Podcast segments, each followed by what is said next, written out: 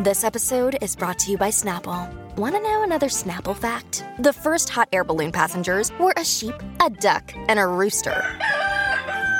Ridiculous. Check out snapple.com to find ridiculously flavored Snapple near you.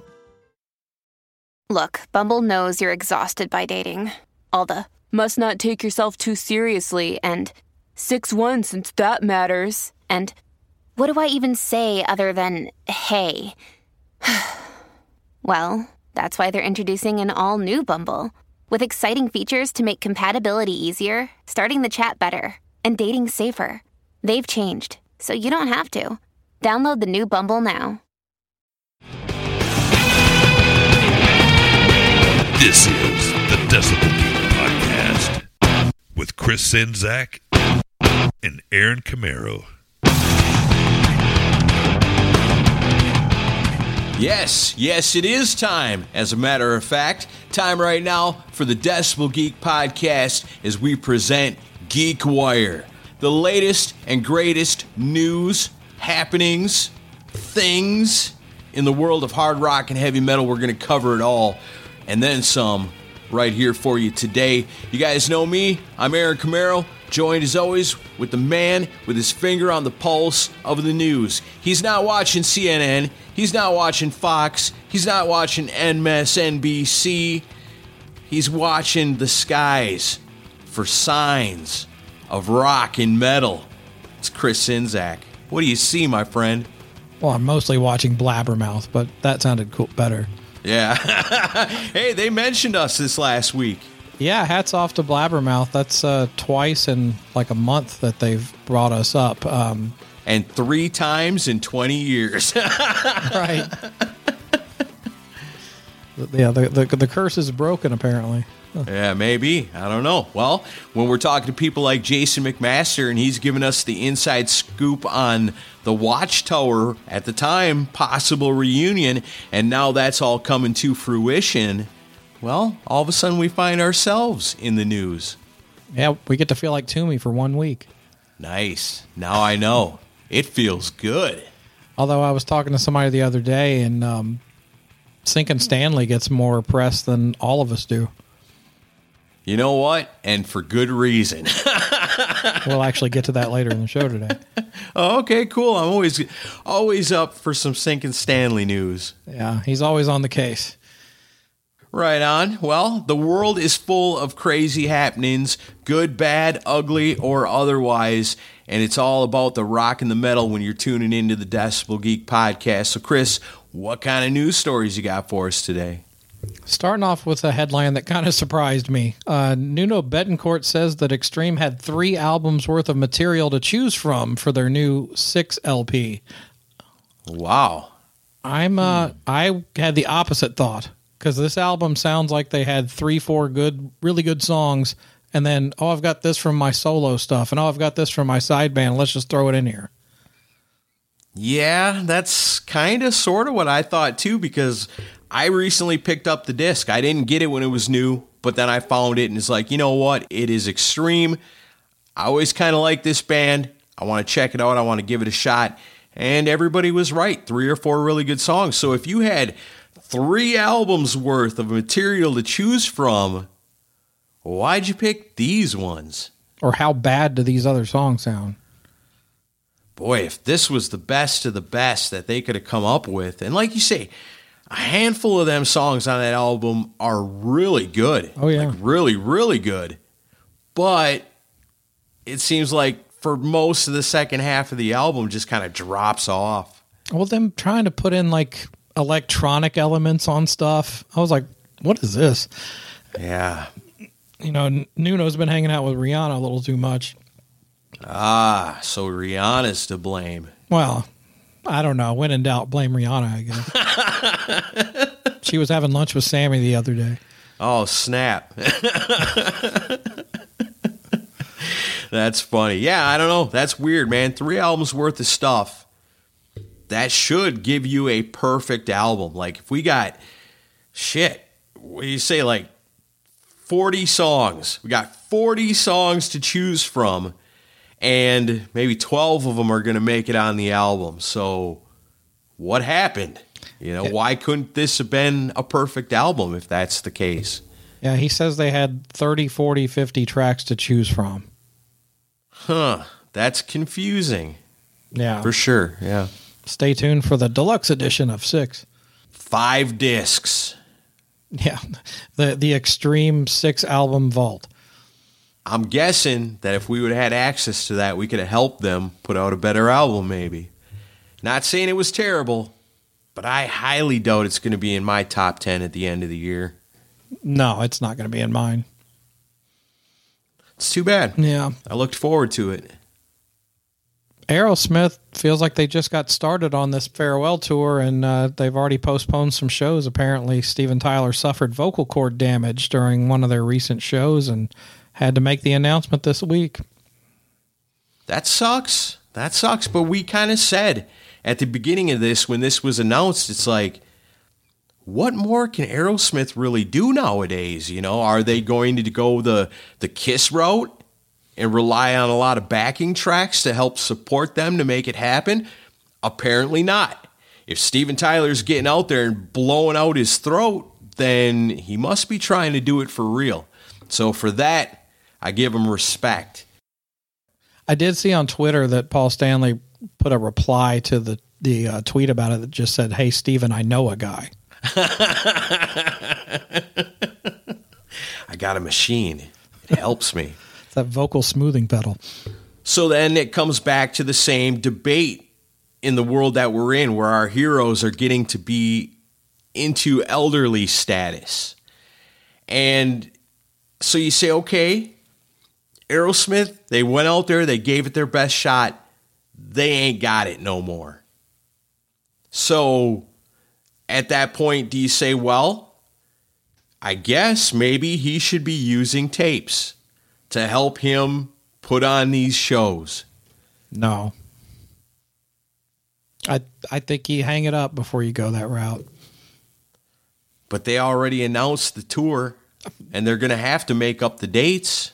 They can always refund the money and just say, "Sorry, folks, we gave it our best, but it's time. When it's time, it's time." You know what? I could respect that a lot more, I think. That's what I that that in my opinion is the ethical thing to do. But, you know, there's money to be made and the Black Crowes want to make money too because they're on the same tour, so who knows what'll happen. Wow. Yeah.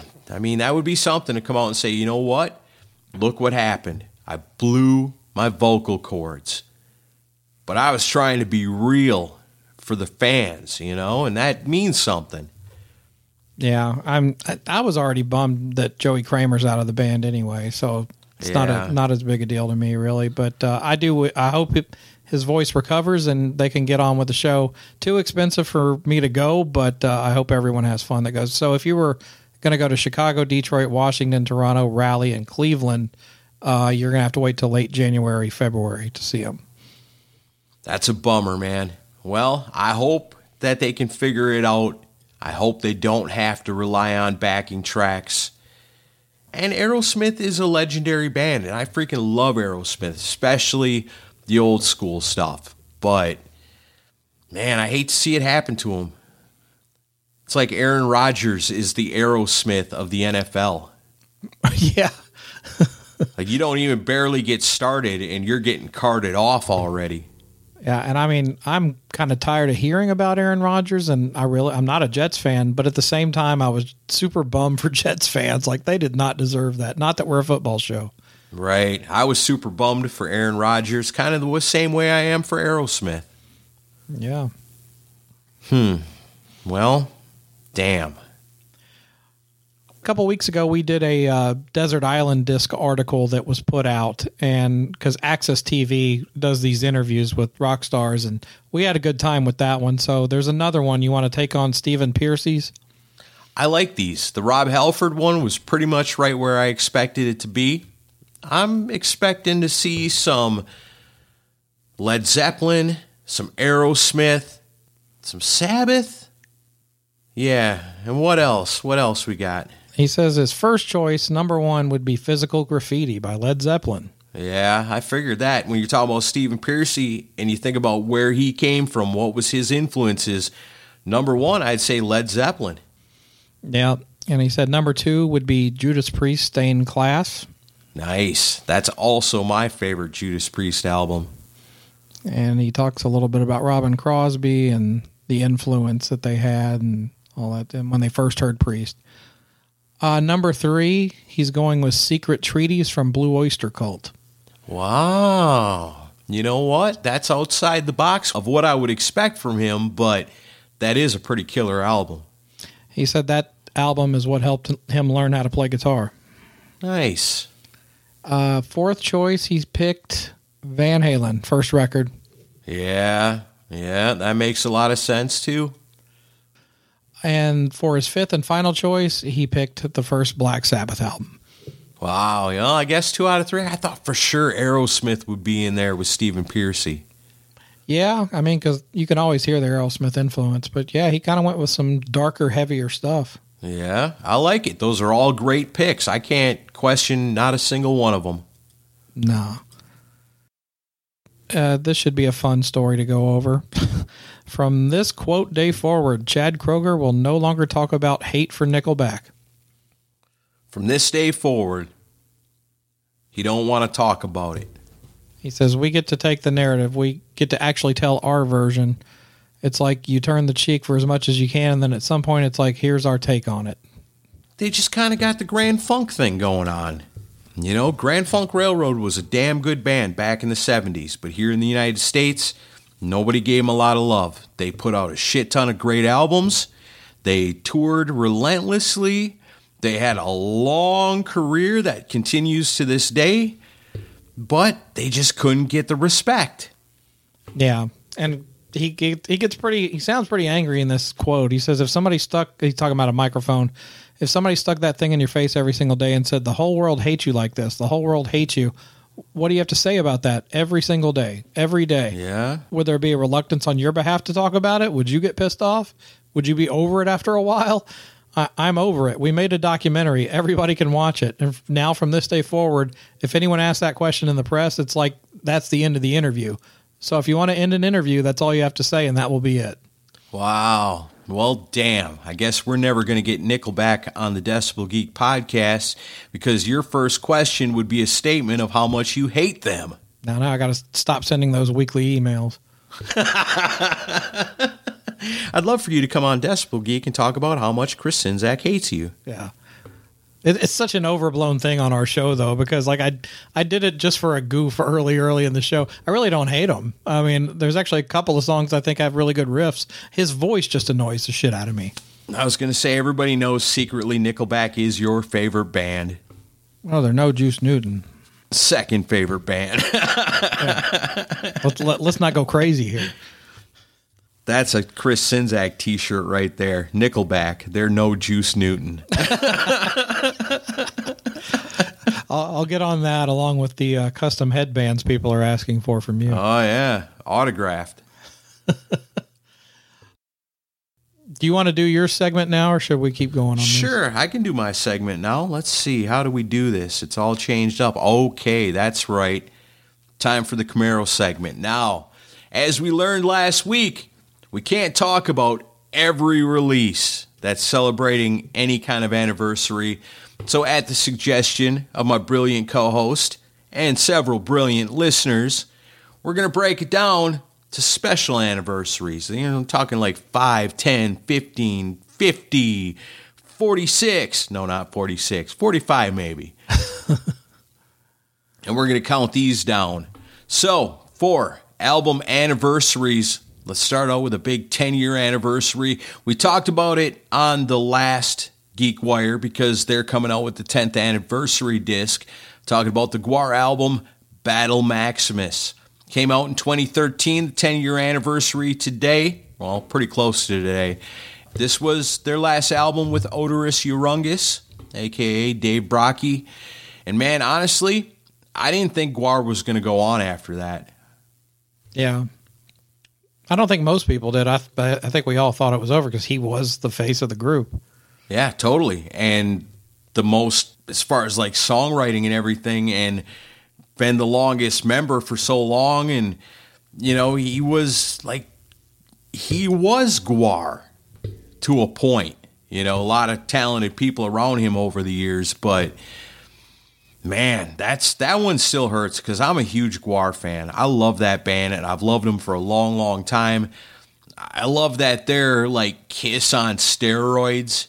When you look at them, they grabbed my attention when I was a young teenager, and I was like, wow, look at these guys. And then the music's good, and the things they sing about are crazy. But this Battle Maximus was a little more serious, just a straight up metal album, and it was damn good. And I'm glad that Gwar carried on because I love the stuff they're doing now. But at the time, man, I sure didn't think they would. Yeah, me neither. All right, so that's a 10 year anniversary right there for Gwar. Let's talk about 15 year anniversaries. Now, this one I'm not real familiar with, but it is the 15 year anniversary. The Metal Church album, The Present Wasteland, came out in 2008. I don't know how much I was keeping up with Metal Church back then. Apparently, not enough. Um, Buckcherry, the album Black Butterfly, celebrating its 15 year anniversary. That's their fourth studio album. Still pretty popular. Went to number eight in the United States. You're going to love this 15 year anniversary. The singles were released on MySpace. Wow, that takes you back.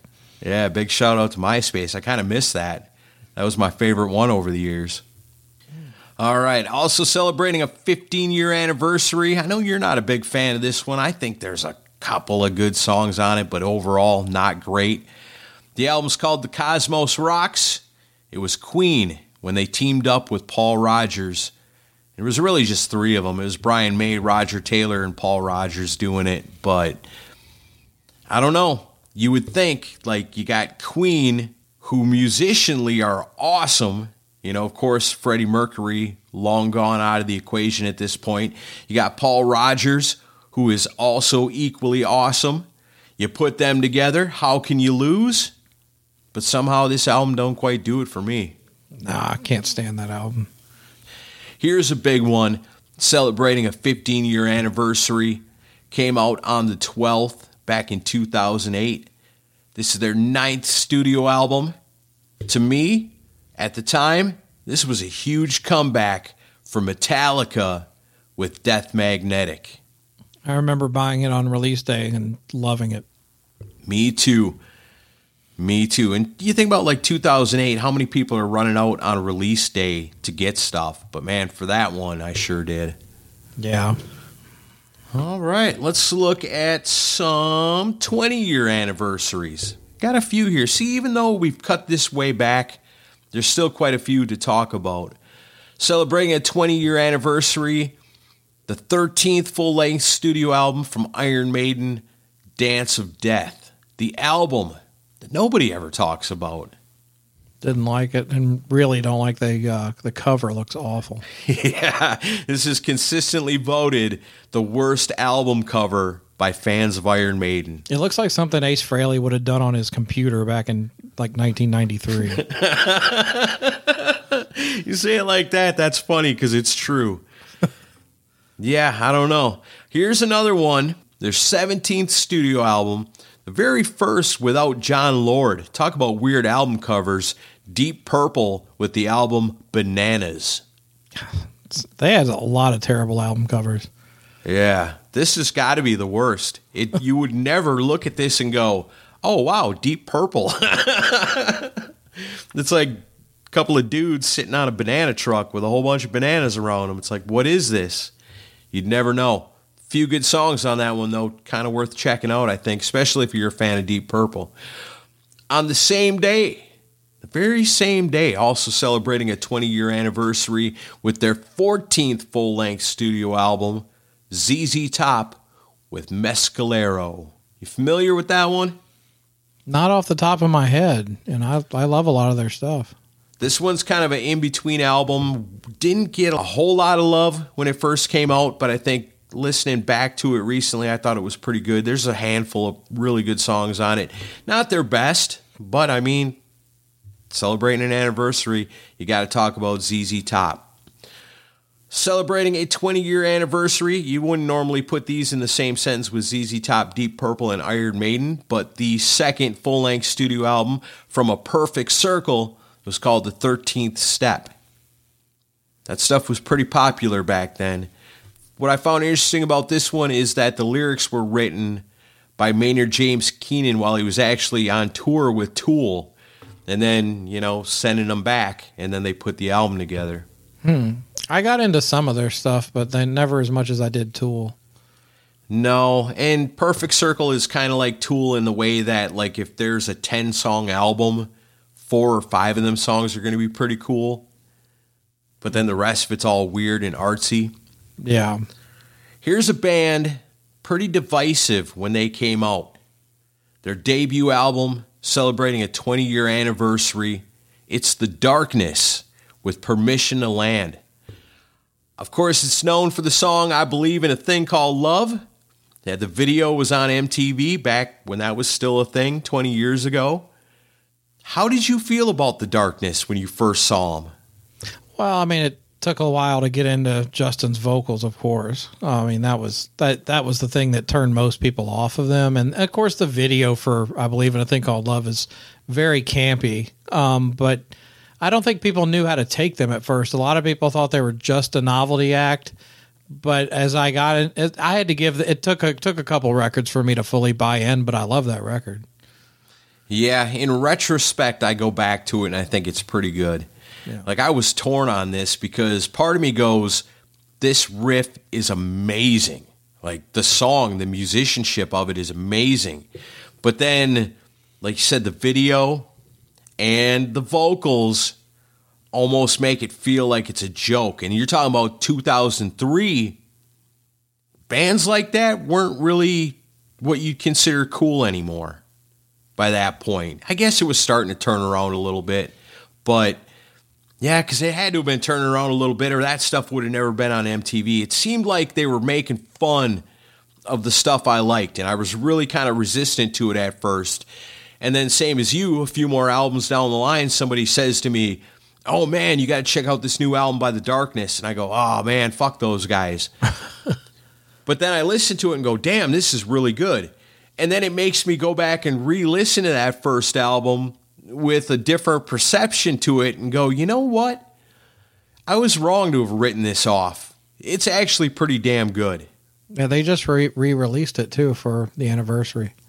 That's pretty cool. Got any bonus tracks or anything on it? I, I think it does. I haven't had a chance to really look into it yet, but I'm just hoping like hell they'll come tour Nashville and play Nashville. Yeah, nice. Yeah, I like that band quite a bit now, and I actually own most of their stuff. Let's see. Also celebrating a 20 year anniversary. I'll be interested to know what you think of this one. Alice Cooper, The Eyes of Alice Cooper. Great record. It's pretty good. That one's kind of back to hard rock and form, I think. That's the one, right? Is that yeah. the one that's got uh, Eric Dover on it? I can't remember as far as like personnel, but I remember I like that one uh, quite a. That's and in the amongst the fan circles, that's that's considered like the last great one he put out. Yeah, nice. Um, hey, go to the resident Limp Bizkit fan here as well. That's you, Chris. 20 year anniversary for results may vary. Uh, that one's not so great. It's got a couple good moments, but it not near it, the first two records is all you need with them. I think. Well, maybe the third one. Yeah, is that the one that's got the cover of the Who song on it behind Blue Eyes? On results may vary. Yeah.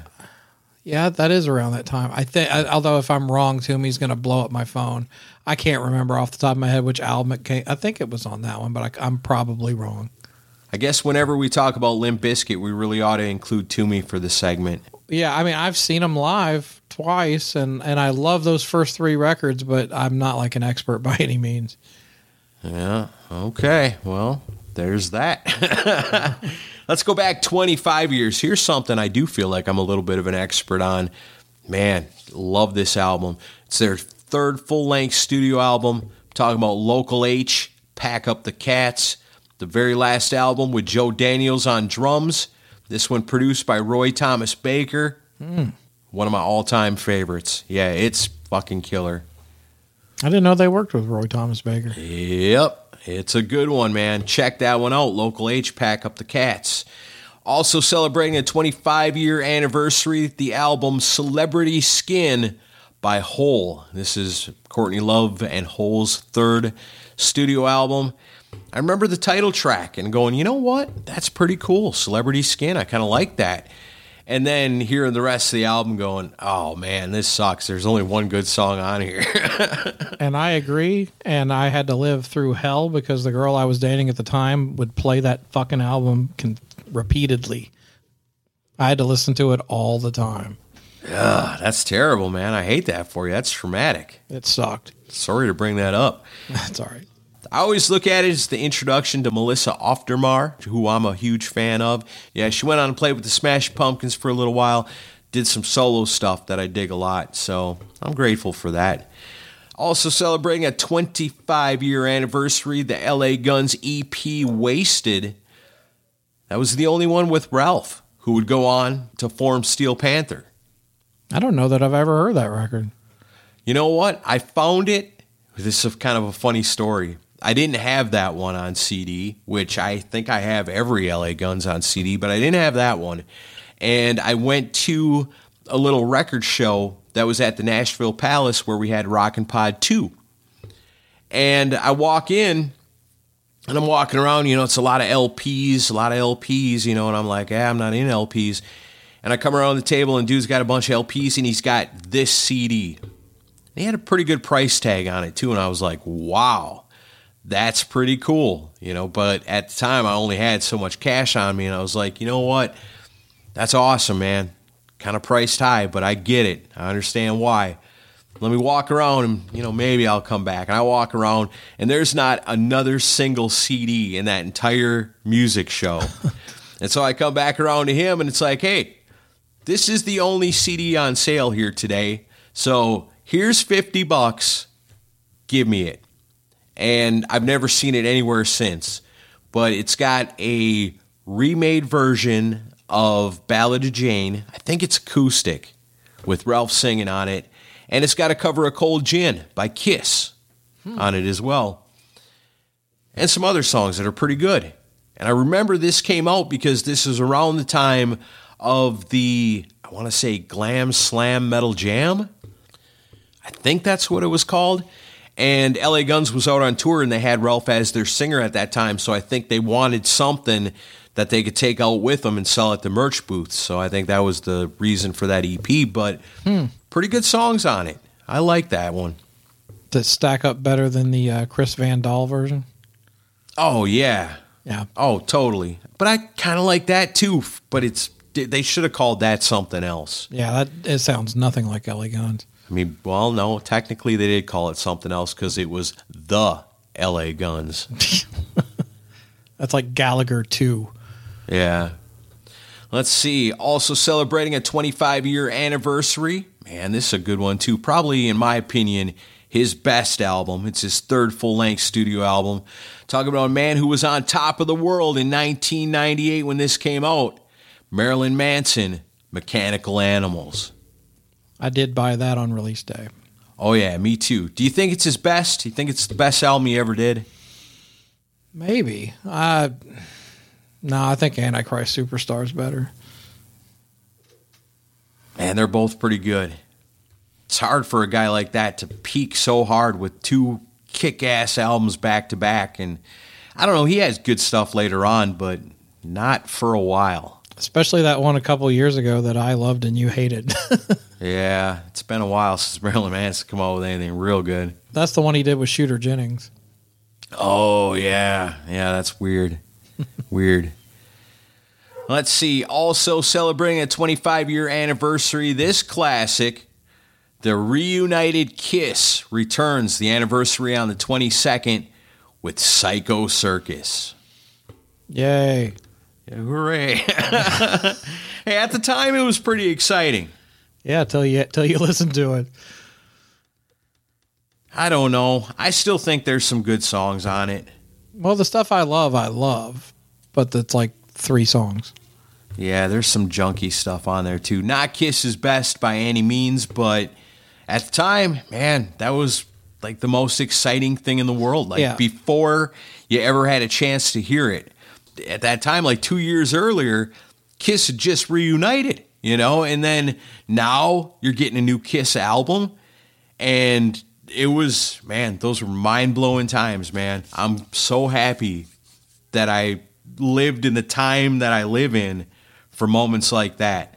Yeah, now don't get me wrong, the era was magical. You know, Yeah. that was the the tour and then the hype for that and then the Halloween night where they were all over Fox on all the shows and then they showed some of the sh- the concert. That was great. All right. So that wraps up the 25 year anniversaries. Let's check out some 30 year anniversaries. The third and final album from Nirvana, In Utero, celebrating a 30 year anniversary. Eh, There's some good stuff on there. I just never got into them. Not a huge Nirvana fan, but one thing you can't deny about that band is that Kurt Cobain could really, really had a knack for coming up with some damn catchy guitar hooks. No, I think he was talented and good songwriter. I think they were good for what they were, but I don't know. There's so many other bands from that era that I liked better. But and I'm not even going to pretend to be cool and say, yeah, but I liked him when Bleach was out. I'm not even going to be that guy. I did like him when Bleach was out. I had the cassette tape. Yeah, but you're you're being genuine. There's a lot of people that really don't like Nirvana, but they're like, yeah, but I liked Bleach, and it's like, no, you didn't. Yeah, I guess that's the kind of thing that's easy to say in retrospect. I found it at a Best Buy on cassette tape, had no idea what it was, and wasn't even that into it. Like, I remember that day I bought Jackyl and Nirvana, and I didn't even know what Nirvana was. It just sounded cool. It wasn't Jackyl, which I liked a lot better at the time. You put on Bleach, and you're like, there's no chainsaws in any of these songs. Right, exactly. What the hell? I thought it was 1993. Here's one that came out in 93 that I was excited about. Got it when it was pretty new and still enjoy it to this day. The debut album, A Fight, featuring Rob Halford, his first stuff since leaving Judas Priest, and the album's War of Words. Yeah, the my, my friend Wes, who was my drummer, he was obsessed with that record, so we listened to it a lot, and it was a good good album to listen to on the way to band practice, and also features the guitar work of Russ Parrish, who's better known as Satchel from Steel Panther. Oh, nice. Yep. Man, yeah, that's a guitar album through and through. Heavy, Yeah, great riffs on that one. Yeah, I mean, if you hold up fight versus what Judas Priest was doing with Ripper Owens, man, I got to give it to fight. Mm, me too. Hmm. Wild times. Here's one pretty iconic soundtrack for the movie Judgment Night, celebrating a 30 year anniversary. That was the album where they take metal bands and team them up with rappers. So you'd get like Slayer with Ice T and Pearl Jam with Cypress Hill and Faith No More with the Booyah Tribe. Yeah. I remember that got played a lot around our group of friends, and that was an era where soundtracks were a big deal to people. Yeah, that was a good one. That might be one of the better soundtracks ever. Because think about how many rock fans and metal fans probably got introduced to rap the first time by listening to that. Mm-hmm. To me, I was just like, this is the best rap music I've ever heard. Boo-Yaa T.R.I.B.E. is going to want to join Faith No More all the time, but we have to say no. And it all started with Run DMC and Aerosmith, and then Anthrax and Public Enemy. Yeah, Run DMC is on this too. I forget who they, I forget who they're teamed up with, but they're on there too. Probably somebody like Mudhoney or something like that. All right, so let's jump back five more years. 35 year anniversary for the fourth full length studio album. Second time they're getting mentioned on this list. Apparently, they like releasing albums in September. It's the first full one with Jason Newsted on bass, talking about Metallica and Justice for All. 35 years old. Wow. I feel the gray hairs lifting on my neck. Yeah. They're standing up when I think about it. Mm. Also celebrating a 35 year anniversary, King Diamond's third solo album after leaving Mercyful Fate, a concept album called Them. It's a nice little story about King Diamond, the time he killed his grandma. Yeah. It's true. It's true.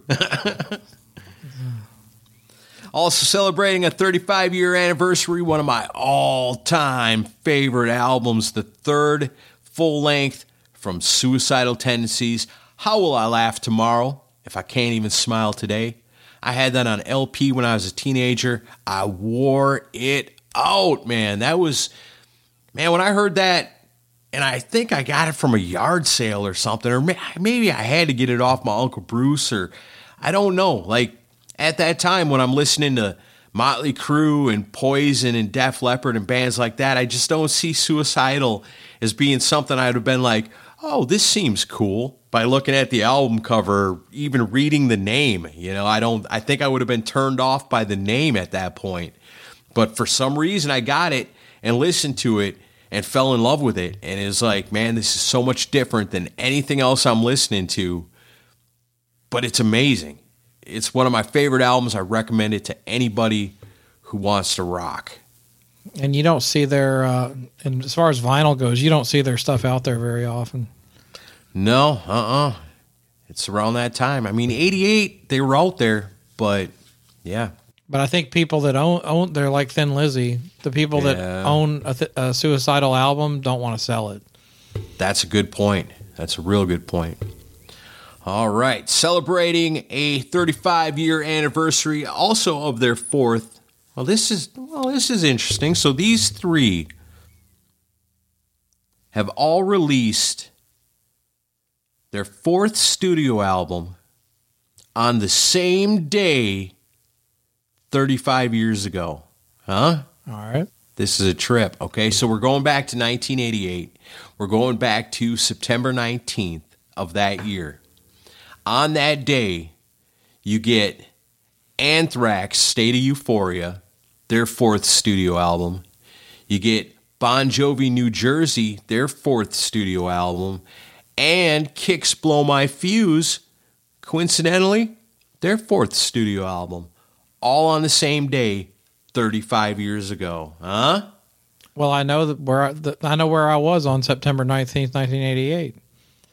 You were in your local CD store. And you know which which one of those three albums do you think I bought on release day? You bought Bon Jovi. You're damn right. Man. but I'll give this to you. That was back when Bon Jovi still was a little bit cool. I mean, what songs are on that one even? It's been so long. I mean, Bad Medicine, right? Bad Medicine, Lay Your Hands on Me. Lay Your Hands on Me is kind of a cool song. Some of I the think. heavy, no, I hate, I, I, hate to say, I'm not going to say heavier, but the non singles like, uh, was it uh, Homebound Train? It's pretty good. Um, Wild as the Wind's kind of cheesy. There's actually a lot of cheesy stuff on there. I was reading about this. I mean, imagine the situation those guys are in. They just released Slippery When Wet and became the biggest band in the world, like seemingly overnight, you know, with their debut album. And now it's like, oh shit, what are we going to do now? Yeah, and they they still had a ton of hits on that one too. But yeah. although I didn't think it was nearly as good as Slippery When Wet. I don't think it's as good as Blow My Fuse by Kix. Oh, now in retrospect, no. Yeah. But I was really into Bon Jovi at the time. Yeah, or State of Euphoria. I think last time we talked about Anthrax, I might have got switched up in my head because I was thinking State of Euphoria is the one that when I was a kid, like I think that was my favorite Anthrax album that I knew of. But now I think State of Euphoria is one of the weaker Anthrax albums. There's a handful of good songs on there, but by Anthrax standards, far from their best. And it was around that uh, I didn't buy it on release day, but I did see the video for Antisocial on Headbangers Ball, and that's what got me to go out and buy that album. Yeah. Well, that's a pretty cool song. When I was a kid, that blew me away. I was like, "Oh yeah, I want to tear shit up when I listen to this." And then the, in the video, the the not man, the mask comes off, and it's Johnny Z. Yeah, which I had no idea who that was at the time. Oh, I didn't either. I was just like, "Who's that dude?" uh-huh. All right. Also celebrating a 35 year anniversary. If I don't have it mixed up, this don't seem right. It says this was released the next day, but it didn't really work like that back then, did it? No, it was always Tuesdays. So then I bet you this one was released on the very same day too. Then as all of those, the debut album from the Bullet Boys. Hmm. I was a fan of that one pretty early on. Yeah, I was too. I had a friend that was way into the Bullet Boys. And so I was like, and I I thought he was a cool dude, so that made me want to check him out. And I really liked that first one. That was one I owned too. I got it, but it was like a year later. I I, did, I never got big into them. I, I appreciate it more now than I did then. But yeah, I mean, obviously, Smooth Up In You was a big big deal at the time. Yeah. All right. So I've got two here that'll be celebrating or recently have celebrated 40 year anniversaries. We already got to talk about Kiss. Let's talk about them a little more. Celebrating 40 year anniversary on the 22nd of Lick It Up. 40 years, man. Well, I, this was one I had to get after I got. I guess I bought it four or five years later, but because I wasn't, I did, I really didn't know anything about Kiss at that. I knew a little bit about them, but I I wasn't following them then. Yeah, for me, it was like I wasn't really, man, people don't, I guess young people don't understand what it was like back then because you didn't have the instant information that you have today.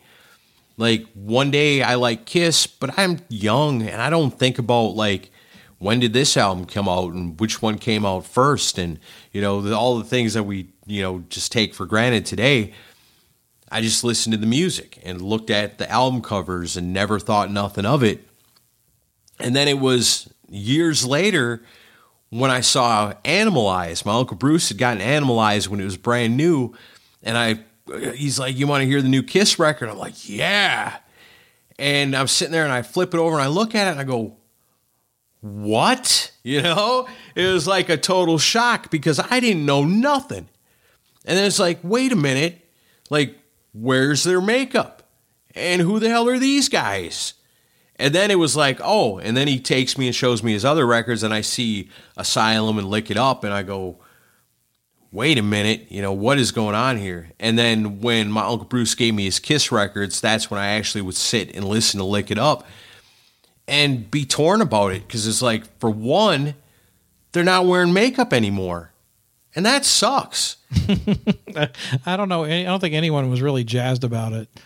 Yeah, and then two, you know, and this is all the timeline is all screwed up because I didn't I found out about this all too late. And then it's like, well, it don't have Ace Frehley either, you know, and I don't like that. But man, when you listen to this album, it really doesn't matter because on its own, regardless of all that, it's amazing. No, it's one of their best records. And it is 40 years old. You know who else is celebrating the 40th anniversary of one of their albums. This one I'm sure you hold in nearly as high regard as you do Lick It Up by Kiss. I already know which one you're going to say. Oh, you do? yeah, you tell I'm being a smartass, huh? oh no! Uh, oh, if you're being a smartass, then I don't know what you're going to say. Oh, okay. All right. No, this is would be their technically their 11th studio album, the only one featuring Ian Gillan on vocals. Yeah, you know it. I'm talking about Black Sabbath Born Again. 40 year anniversary came out last week on the 12th. And 40 years later, still hate it. Yeah, I don't know, man. I was kind of looking at it again after seeing this and going, you know, why does Chris hate this album so bad? I mean, I get it.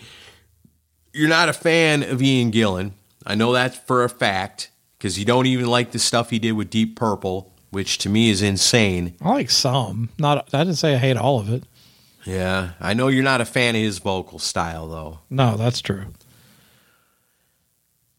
I don't know. I mean, to go from Ozzy to Dio, and then like you go to Ian Gillan for this one, but it's still Sabbath. And what I read on this was like Ian Gillan didn't even want to do it. But Dio and Vinny are gone, so they get Bill to come back and they talk Ian Gillan into it. And they go into this project believing it's going to be called something catchy like Iommi Butler Ward Gillan. That's catchy. And then Arden, who's managing them now because Sharon split with Ozzy, says, no, uh uh-uh, uh, it's going to be called Black Sabbath. And so it's released as Black Sabbath.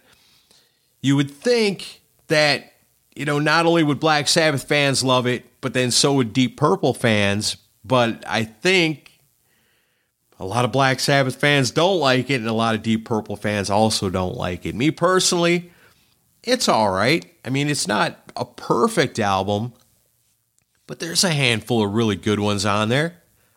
I think there's some germs of good ideas for songs, but like the, the songs in general just don't do anything for me. The production is horrific. I mean, it sounds like it was produced by a bunch of dudes freaked out on cocaine. what a coincidence, because that's exactly what it was. that's what it was. I think it was just an excuse to get fucked up in the studio. You know, I just, yeah. I don't know. It's, I don't. I'm not trying to slam it to be a dick. I just genuinely don't like it. I don't know, man. Digital Bitch is a pretty awesome song. I hate that song especially. Really? Yeah, I think it's terrible. Oh man. Huh. Maybe we ought to do a discussion on this one. We can. I'm just going to trash it though. that probably ain't going to change your mind. All right. Well then, shit. Let's just jump back 45 years ago. This one, this whole thing is very concentric today, which I'm okay with because on the 18th, we'll be celebrating, or we would have celebrated, or we should have celebrated, or maybe we did, the 45th anniversary of the Kiss solo albums released back in 1978. Pretty historic thing right there. No other band has ever done it before. I don't know that any band has ever done it since. Well, the Melvins did it and they ripped off the design. Is that true? Yeah, you haven't seen those? I've seen the picture of the one with the what's his name? Oh, Buzzy? Uh, Buzz. Buzz. Yeah, I seen the one with him, but I didn't know each member did their own album. Now, I, now I don't know for sure. It's a solo album by each member. I just remember the four covers, so it could be the same album with four different covers. I think it might be something like that because I don't think because then I thought, did Green Day do that? Uh, yeah, actually they did. But were those actual solo albums? I believe they were actually. Yeah, I don't know enough about it to say. So then let's say this Nobody did it before, and nobody's done it better since. Or nobody else was crazy enough to do it again. No other band on that level has four members that are equally as popular as the band itself. Mm, the Beatles. Besides the Beatles, they could have done it. Yeah. They could have released solo albums and then came back together and just imploded anyway, just like Kiss. 45 years ago, that happened. So did this one. Released on the 22nd back in 1978. Their fourth studio album. Not their best studio album, but it's still got some pretty damn good songs on it. One of Chris's favorite bands. It's become one of my favorite bands, the Ramones. Road to Ruin. That's a great one. I mean, it's got I just want to have something to do on it, which is an all-time great. It's got I I want to be sedated on it, which is an all-time great. The rest is all just kind of okay. Mm, I like it a lot. All right, and then we got one final one here today, celebrating a 50 year anniversary. And for a 50 year anniversary, that means we got to go all the way back to 1973. This was their third full length studio album. Still kind of finding themselves, but on the verge of the transition with this one. I'm talking about Thin Lizzy and the album Vagabonds of the Western World. They were just on the precipice of really figuring out who they were, weren't they? Yeah, that between that one and then Nightlife that came after it were they were kind of the bridge between the folky stuff into the twin guitar thing. Yeah, because the song that stands out to me the most on this album, which is a classic Thin Lizzy song that I just love, it's called The Rocker. Yeah. It doesn't really fit with the rest of the album, but it would definitely fit on later albums. Yeah, that's kind of Phil kind of identifying himself for the first time with who he became.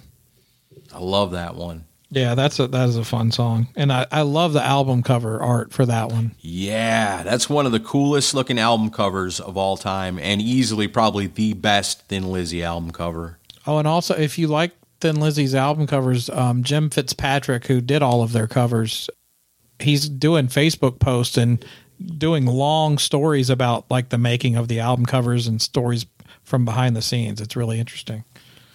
That's pretty cool. So, if you want to celebrate some memories and some anniversaries, bust out that old Thin Lizzy, the solo albums, the Ramones, talk about suicidal tendencies. I mean, you got the whole list here today. Even breaking it down to the big anniversaries, the important ones, we still get quite a few. But this is the way we'll do it for a little while. You guys like it better than birthdays? Because this is what you got now. All right, so then we can talk about memories we got to go to rock star death days. Sadly, got a few of them here this time. Start out with this. Very interesting. Are you familiar with Jeff Fenholt? He was the guy that was in Sabbath for a little while, then wound up being like a born again Christian. It's a wild story. He was the actor that played Jesus Christ Superstar. That's right. Yeah. And then around the time of the Black Sabbath album we were just talking about, by the end of that, which was a weird, really weird time for Black Sabbath because now Ian Gillan's out of there and Bill Ward says, Why the hell did I come back? It's one crazy thing about that album, Born Again. When Bill Ward comes back, it's because he left the band to sober up, right? Yeah. He comes back, he's sober, he's kicked it, he's doing good, real healthy, healthier than ever. By the time he's done with Black Sabbath again, he's back in the bottle big time. Not a surprise. Born Again drove him to it. And then Geezer Butler quits the band for the first time. So now Black Sabbath is total disarray. And Don Arden had actually hired this guy, Jeff Fenholt, said, I seen you in that Jesus Christ Superstar. I think you'd be perfect for Black Sabbath. And hires him and then like he shows up is like hey i'm i'm in black sabbath now. And tony iommi's like what? Okay well they got this other guy but he's to go join a band with mark st john eventually but he's gone and now you're coming in and this don't last. And man he's that guy this jeff fenholt he passed away back in 2019 at the age of 68 a little young for passing away but man that guy lived a full life. He did a lot of different stuff I don't know if there's a book or a documentary about this guy, but there probably should be because his story is wild.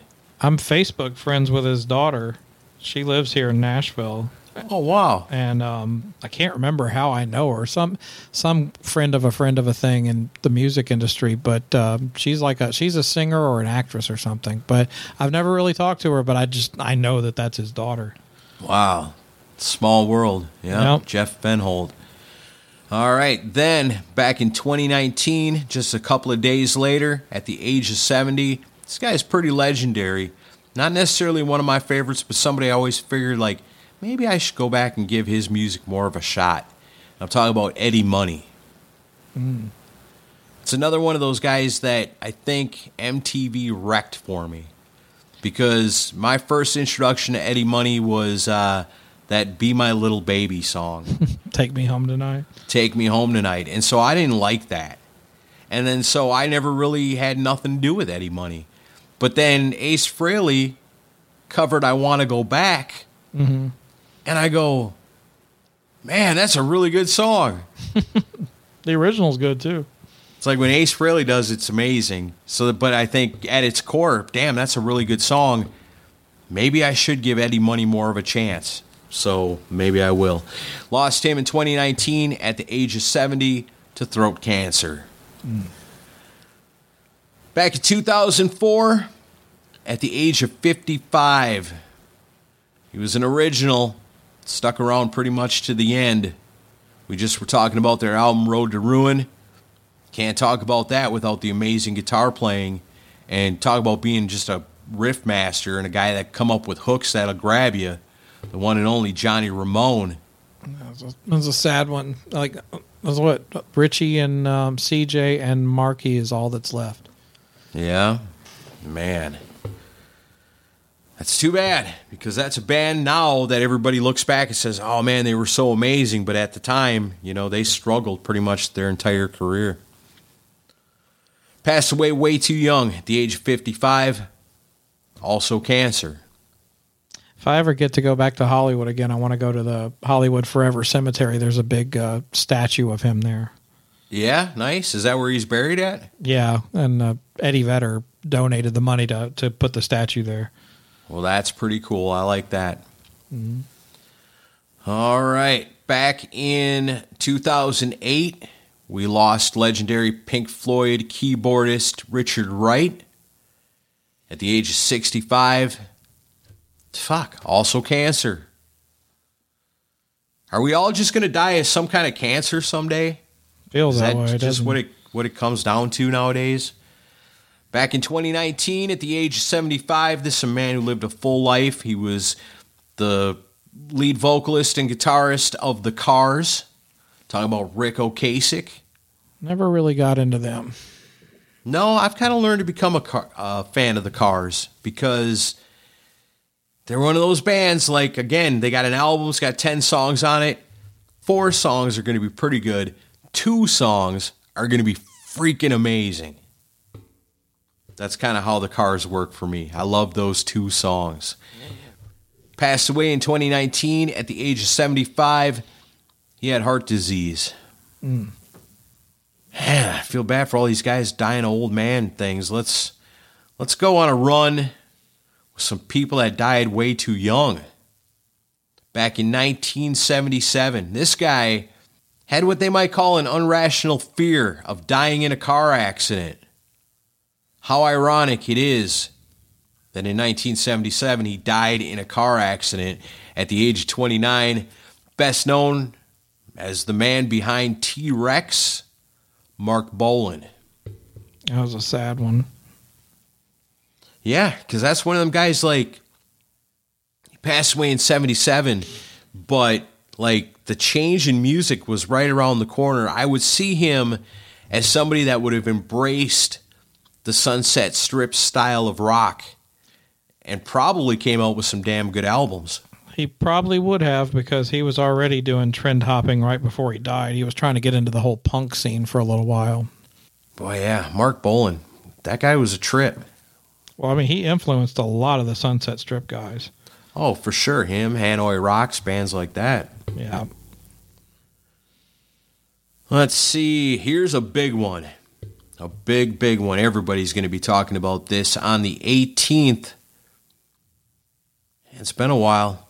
Back in 1970, a member of the 27 Club, almost unanimously considered the father of hard rock guitar, the one and only Jimi Hendrix.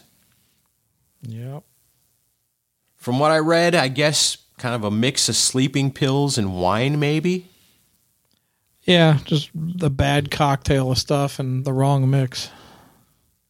That's a shame. And that's another one I like to imagine. Like, what would Jimi Hendrix have done through the 70s? Probably a lot of cool stuff. But even more interesting, what would he have been doing in the 80s? Oh, there's no telling. I mean, I mean, he he's, he was always searching for stuff, so he would have probably played around with all kinds of different styles. Boy, that's a big what if. What if Jimi Hendrix would have lived? What he'd have gone on to do? So wild. Here's another young one. Not quite as young as in their 20s, but still at the age of 46, it's a little young to be having a heart attack. But that's what happened to Rob Tyner, who was the vocalist of the MC5. Oh yeah, You know, the guy kicking out the jams. that's like the only song I know by them, though. I don't think I've ever really tried listening to them. they didn't have a lot of albums, I don't think, like two or three. And I've got the one that's got Kick Out the Jams on it, which that's a great song. There's a couple other ones on there that are pretty cool. They're just straight up hard rocking Detroit band. Yeah, And they don't slide from what they are. But like I said, they didn't last long, but they had some cool stuff. And then finally, we'll wrap this one up. Just a few years ago, back in 2020, at the age of 73, man, this guy was a legend, one of my favorites. Played drums for Uriah Heep for many, many years before joining up with Ozzy Osbourne to play on Blizzard of Ozz and Diary of a Madman. One of the best, maybe most unsung, awesome drummers of all time. I'm talking about Lee Kerslake. Yeah, that was that's another one where I wish we had gotten a chance to interview him before he passed. Yeah, there's so many people, and you don't think, you know, got to get on the case with some of these people. But he would have been a great guy to talk to. Imagine the albums Unleashed we could have done with him. Yeah. He had prostate cancer and a bunch of other old timer issues. One cool thing was that, like, he had been diagnosed, you know, and he knew his time was limited. And he had reached out and he said one thing that would mean a lot to him before he died was to actually have platinum awards that were awarded to Blizzard of Ozz and Diary of a Madman. And before he passed away, Ozzy Osbourne made that happen for him. Yeah, I thought that was really classy on his part. Very cool. Very cool. And Lee Kerslake, he did some solo stuff. That last thing he came out with, boy, it wasn't rocking. What was it? Did he do a solo record? Yeah, it was, but it was very folk rock. I think he did a few solo records over the years, but it was very folky. But again, he was 73 years old and not in great health, so he was doing what he could. But man, that's somebody you want to remember. I mean, listen to the drums on Blizzard of Ozz and Diary of Madman and tell me that isn't some otherworldly stuff going on there. Oh, just the just the track for uh, Over the Mountain alone. Right, exactly. It's incredible playing. So good. So those are the people you want to remember this week because they are no longer with us. And as long as we listen to the music and keep talking about them, they stay alive in our hearts. So now is the time to take a look into the future. And the future is new albums coming our way, or a handful of these first ones that have just recently come out. We'll start with these three right here. They all came out on the 8th. I don't know how excited anybody is about any of these, but they are rockers and deserve to be mentioned. George Lynch, can you believe it? He's got a new album coming out. How many this week? Uh, I don't know, but I know we expect at least one more before the end of the year. Jeez. And we just had the the thing with Pilson come out not too long ago. So yeah, George Lynch, He's burning them candles. This one's called Guitars at the End of the World. It's an instrumental album. No vocals on this one. Features Kirky B on drums and Tony Franklin on bass. So musically, it's mm. going to be awesome. Instrumentally, it's going to be that. Guitars at the End of the World came out on the 8th. On the same day, hey, this band's in the news right now. It's Puddle of Mudd. They're back. Did you know it? back with their sixth studio album. It's called Ubiqu- Ubiquitous. Ubiquitous? Yeah. Yeah. And it's out on Pavement Entertainment. That guy, he's a little nutty, going through some stuff right now where he's not showing up at shows and things, but the album's out. Are people really buying tickets to see them perform, or are they just hoping that there's a train wreck? I mean, they got a new album out. They had fans, you know. Uh, that band, they had the song, the song, uh, the they sad a, song. Well, they had a three hits. They oh, that yeah. one you're talking about, blurry. And they had yeah. Control, which was their first hit. Oh yeah, which has the stupid. I like the way you smack my ass. Oh yeah. and uh, but that still gets played on like oh, modern sure. rock radio all the time. And then uh, she hates me. That was another hit. Oh yeah, that one don't get played as much, but the other two still two are still in regular rotation. But the guy, they, that dude just can't get out of his own way. But yeah, people still going to see them or trying to anyway. Here's another band that kind of fits that same description, coming back with their 12th full length studio album. It's Saliva. The album's called Revelation. Now, here's another band back in the day. They had some hits. Click, Click, Boom is the one I can think of. Mm-hmm and then, you know, ran their course. But I think these bands kind of like enough's enough in a way where they were never superstars, but they were big enough and good enough to garner a strong following that have followed them throughout the whole years and keep them alive to this day. So, yeah, they might not be the biggest bands in the world, but they're still out there doing it. And if there weren't people buying it, there'd be no reason to do it. And Saliva, as a matter of fact, is currently on tour with Drowning Pool. So, you know what? Good on them to keeping it going. Why not? If you got people that love it and want to come see it, go do it. And I'm going to be checking out that, especially the Saliva. I liked Saliva when they were new, but I lost track of them somewhere along the way. But I'm going to give this one a listen because I'm just curious. Now, do you know which version of Saliva it is? I assume that it's what the dude is that what was his name Josie Scott. Yeah, Josie Scott it? has Josie Scott's saliva. So there's an LA gun situation oh, with saliva. Ah, okay. I bet you this is the other one then. Because I don't see any association with Josie on this. So, wow, yeah, wow. New metal LA Guns stuff going on. Yeah. Different versions. It's Jack Russell's saliva. That sounds disgusting.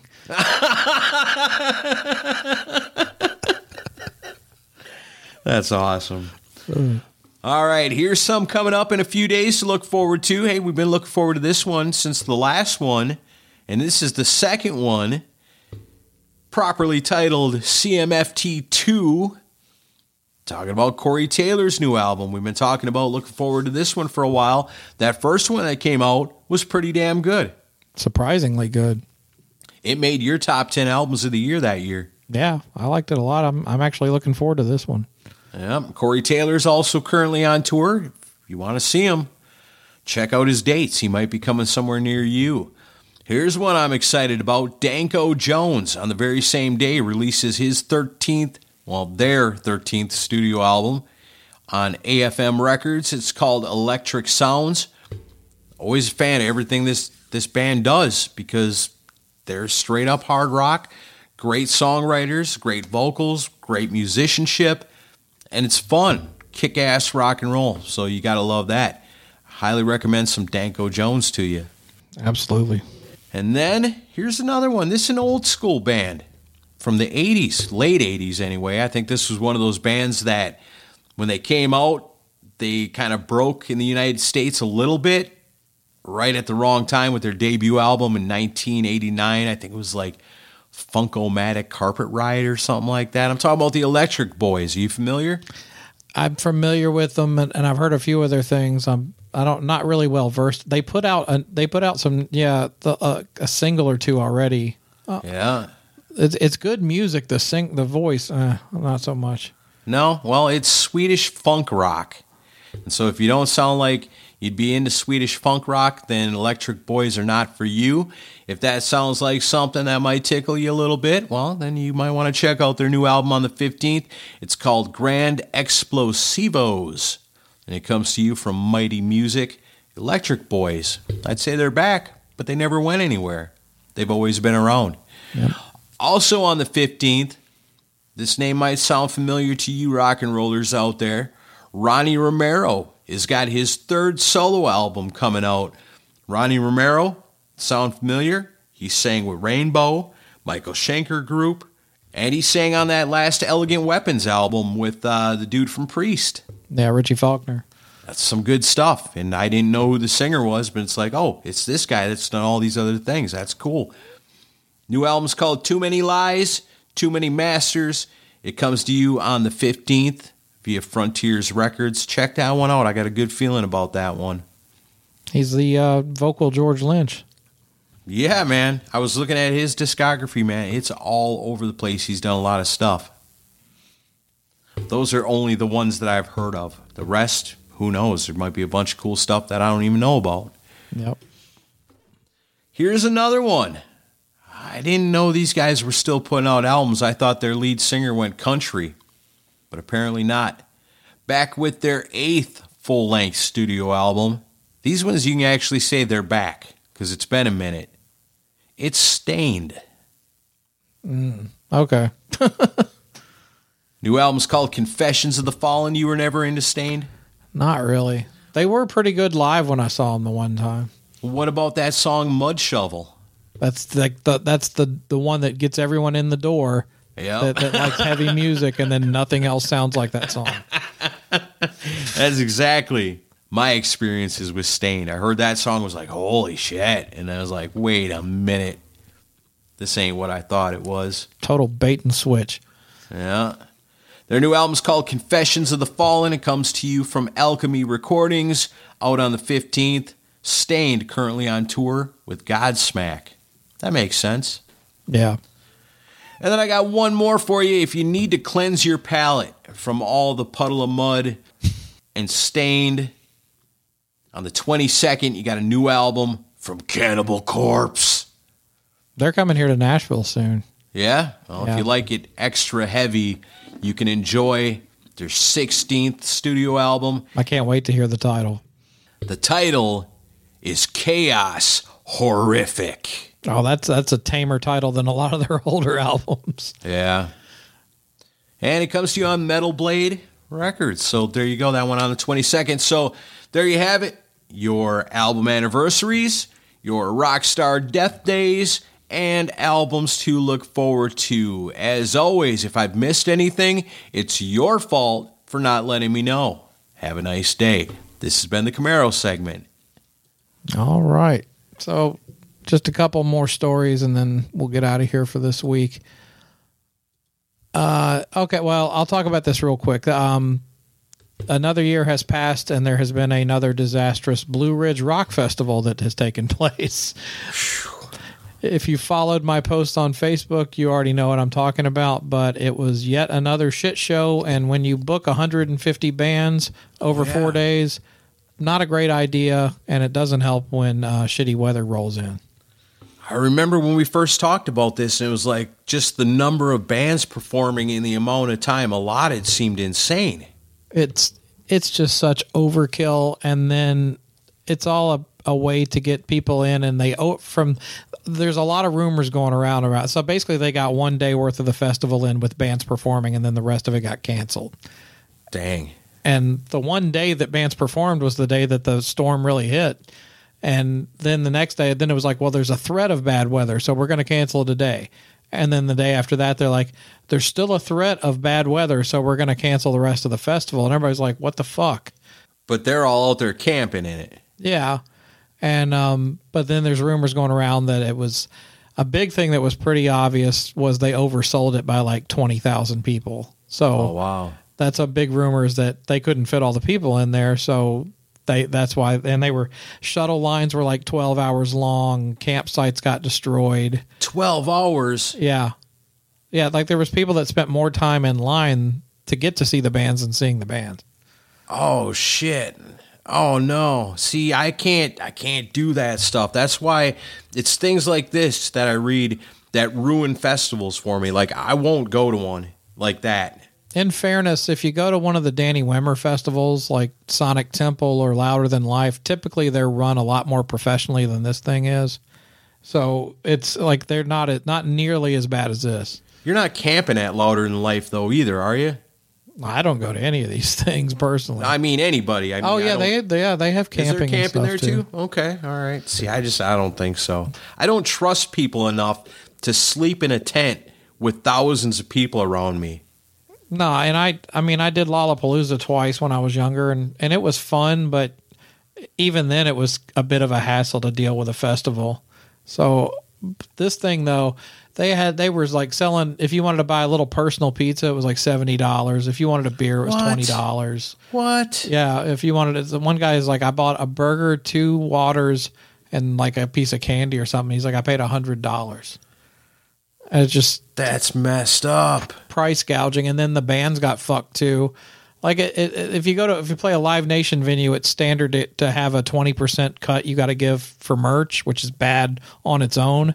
Um, Blue Ridge was charging um, vendors or charging bands forty percent of their merch cut. Oh yeah, I saw somebody posted that one of the bands. They're like, "Hey, where's your merch?" And they're like, "We're not going to sell any because we're not going to make any money off this."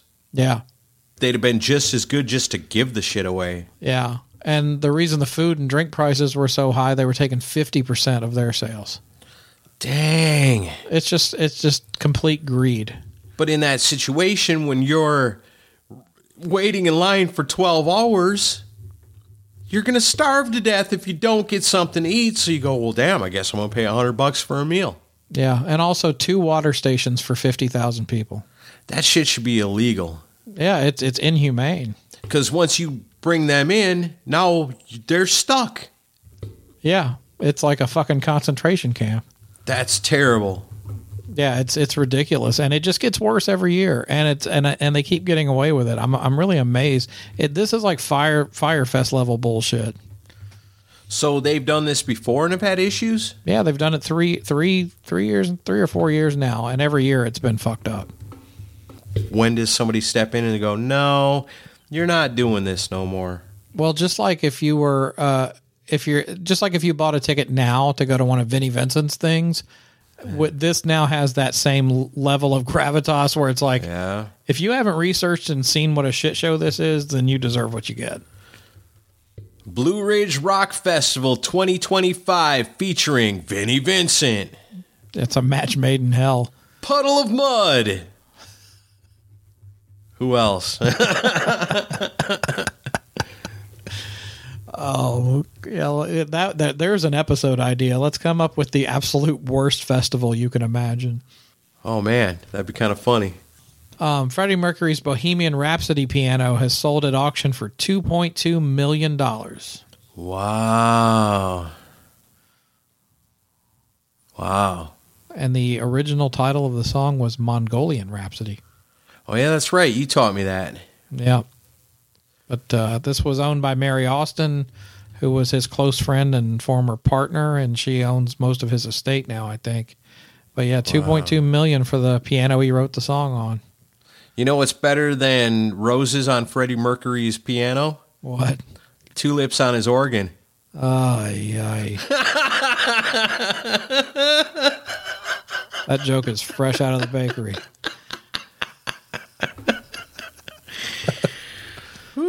Two point two million, huh? Wow. You're drinking today, aren't you? Maybe I should start. Rolling Stones announced a new album, Hackney Diamonds, and uh, released a, a, a video for the new single "Angry." Have you have you heard the song yet? I haven't heard the song yet, but I've heard several people remark about its not goodness. I, I actually kind of liked it. I, it's Yeah? it's nothing great. It's not groundbreaking, but it sounds like a typical Rolling Stone song to me. And the video is fucking awesome. Okay. The, the video is this really hot chick in a convertible car riding down Sunset Strip. And you remember, like Sunset Strip got famous for all the band billboards. Yeah. it's just her going down Sunset Strip, and there's a whole series of billboards of the Rolling Stones, and it's all different eras, and they you can tell they used AI, but like they animated this video, like it looks like they're coming out of the billboard, like it's like live action. Well, that's pretty cool. I'll check that out. It's a the video is really awesome. The song, it's okay. Okay, all right. Well, I mean, shit. What do you expect out of the Rolling Stones in 2023? I will say this though, it's very cool that they're coming out with a new album. You know, the Rolling Stones fans are probably really damn happy about that. I wish some of my favorite bands Yeah. would still come out with albums of new music. Well, they did. They've done a couple singles in the last few years, and every time it's been good to me. I'm glad they're just doing anything. I think it's pretty cool. I think so too. Uh, there was a signed Led Zeppelin Houses of the Holy album sleeve that sold at auction for more than eighteen thousand dollars. Well, I mean, it's probably pretty rare. Signed by all four members. You can't get that recreated anymore. It's believed that there are less than thirty albums signed by all four members in existence. Because they didn't like to sign albums, right? Well, I don't. Yeah, they were they were not like the most fan friendly band from what I've read.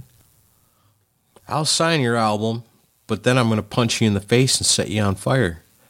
and shove a shark up your ass. Um, but yeah, th- that's pretty cool. I mean, of course, with Bonham dying, and uh, let me take this opportunity to make a public apology, if if you're okay with this. All right.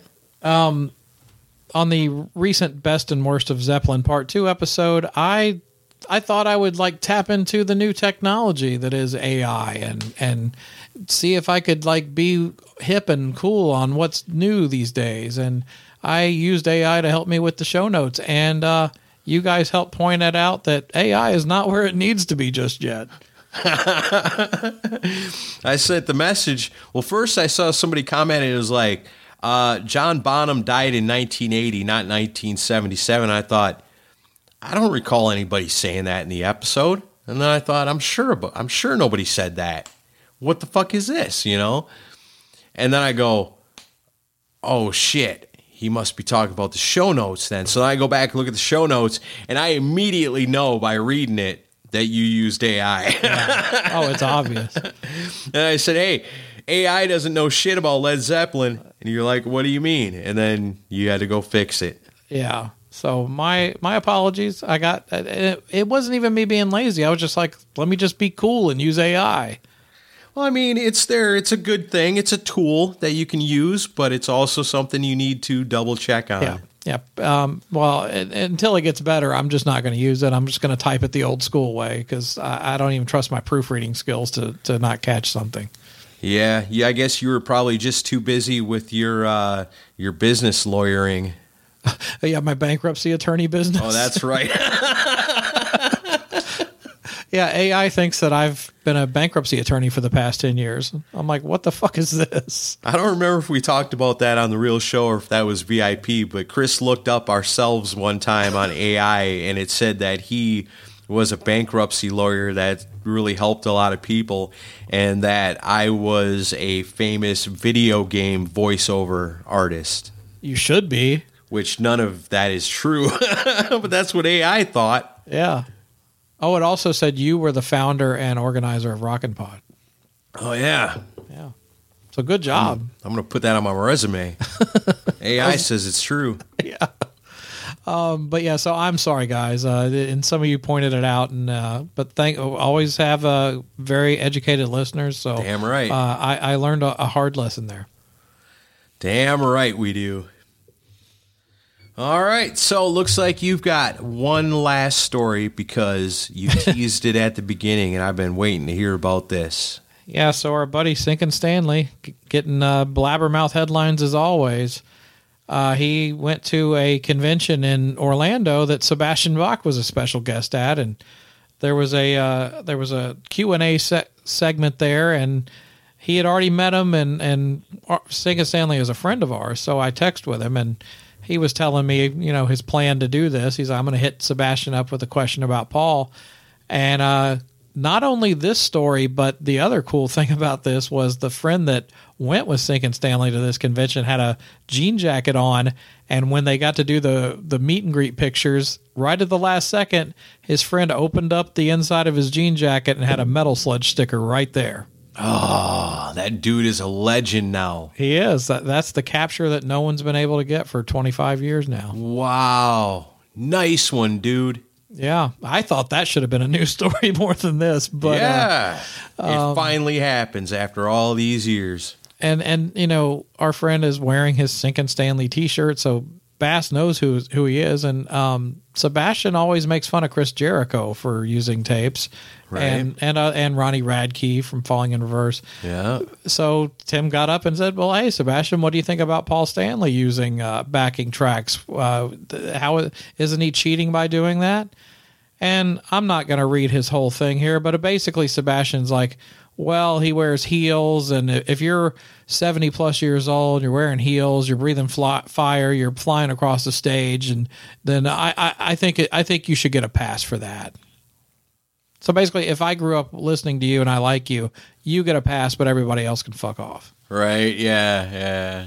Total hypocrite. Double standard there. If I like you, it's cool. If I don't like you, you suck for doing it. Yeah, and then he even called out Eddie Trunk. He was like, "Well, Eddie Trunk will, you know, he'll." He said that uh, he he won't take his kids to see Kiss, and they want to go see Kiss, but he won't because of them dressing Ace and Peter up or uh, Eric and Tommy up as Ace and Peter. And he says this in passing, and then Eddie Trunk responded on his radio show. He's like, "My kids don't even like Kiss." He's like, and he's like, and I wouldn't go anyway. Not so much, even so much for the lip syncing, but also the you know those guys wearing the makeup. Wait a minute. So out of nowhere, Sebastian Bach just makes up this story about Eddie Trunk and his family? That's what he said. That's crazy. What the hell? Like, yeah, uh, you know, he don't even want to, his kids want to go, but like he knows them. Like he's in there with the family. Like, yeah, I was over hanging out the other day. That's a weird thing to just make up and I don't know. put out there during an interview. Maybe Sammy was having a barbecue and all of them were at it. him and Scott Ian, they were all there discussing the uh, the pros of using tapes to enhance your live performances. Yeah, but I mean, just but uh, Sinkin Stanley, uh, you know, as goofy as this whole shtick is, and it does go a little far sometimes. Um, but I have to give him credit though; he definitely has gotten the word out about the use of tracks. But the thing, and I'll use this to make a point. My wife is watching um, network TV. I think it was Fox. And you know, there's a show now called Lip Sync Battle where celebrities go on and have battles with each other to see who's better at fucking lip syncing.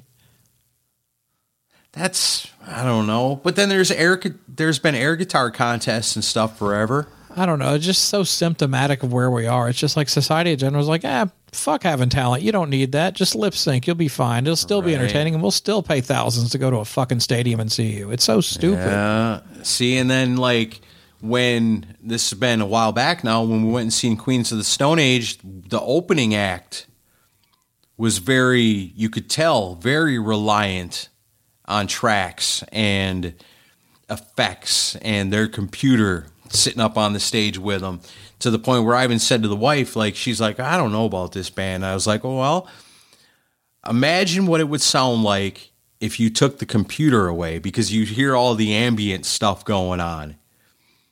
And then if you like stripped it down to the drummer, the guitar player, and the singer and the bass player, which I don't even know if there was bass player.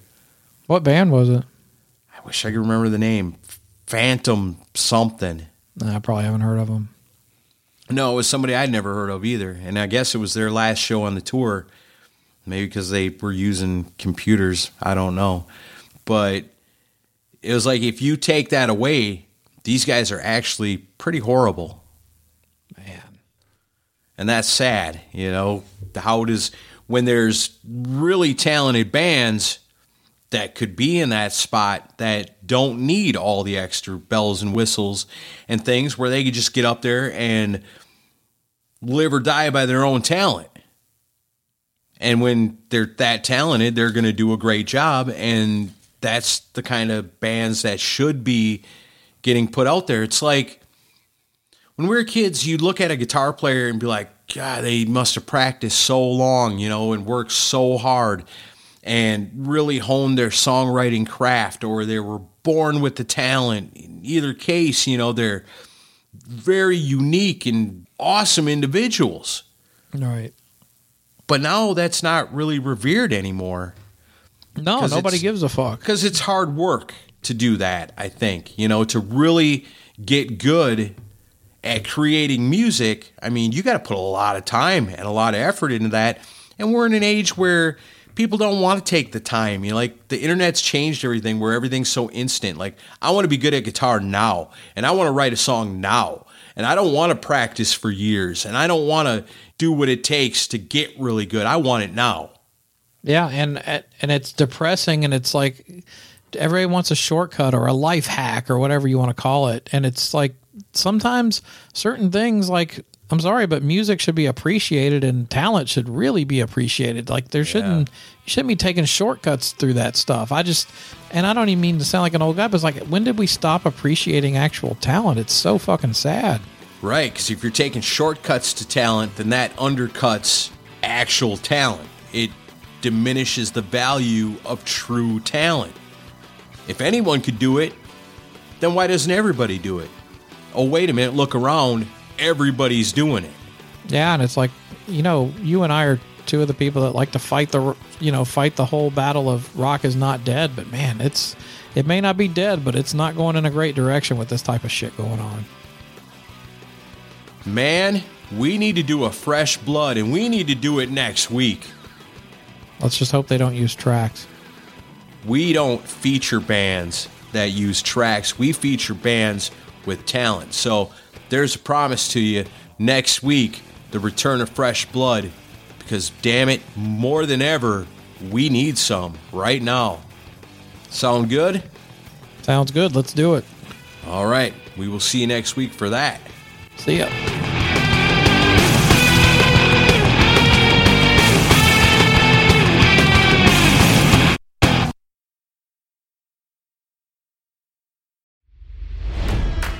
It's NFL draft season, and that means it's time to start thinking about fantasy football. FantasyPoints.com features industry leading experts and prognosticators using proprietary hand charted data to help you score more fantasy points. FantasyPoints.com is the place to go for whatever kind of fantasy football you play. Whether you play fantasy football, daily fantasy sports, or do a little bit of everything, Fantasy Points has the meticulously researched content to guide you to victory. And why wait for the fall? Fantasy Points also covers the new spring football league, the UFL. Join the guru, John Hansen, Scott Barrett, Joe Dolan, and other massive names in the fantasy football universe with an exclusive offer. Use code Pantheon for 15% off any fantasy points package, including the all in package, with access to every article, tool, and data nugget that Fantasy Points has to offer. That's fantasypoints.com and code Pantheon for 15% off at Fantasy Points. Fantasypoints.com. Code Pantheon. Score more fantasy points.